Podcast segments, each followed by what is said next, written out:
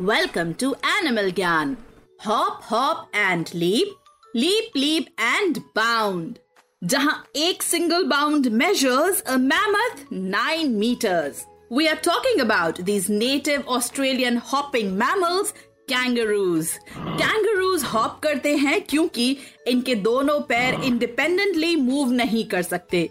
Kangaroos मार्सुपल animals होते हैं, यानी इनकी बॉडी में एक एब्डोमिनल पाउच होता है, जिसमें वो अपने यंग वन को कैरी करते हैं, जिसे जोई कहते हैं।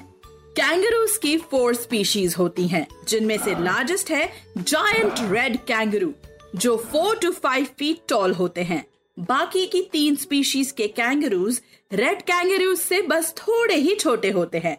Kangaroos are clever animals and excellent swimmers जब इन्हें किसी से खतरा होता है तो सेल्फ डिफेंस के लिए ये उन्हें पानी के अंदर लीड करते हैं और वहाँ उन्हें डुबाने की कोशिश करते हैं।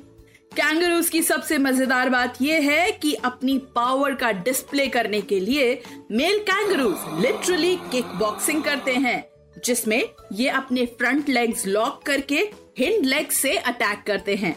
ऑस्ट्रेलियंस के लिए कैंगरूज उनकी कंट्री की प्राइड है। इसलिए कई स्पोर्ट्स टीम्स और कई ऑस्ट्रेलियन ब्रांड्स के लिए कैंगरूज उनके मैस्कॉट्स हैं।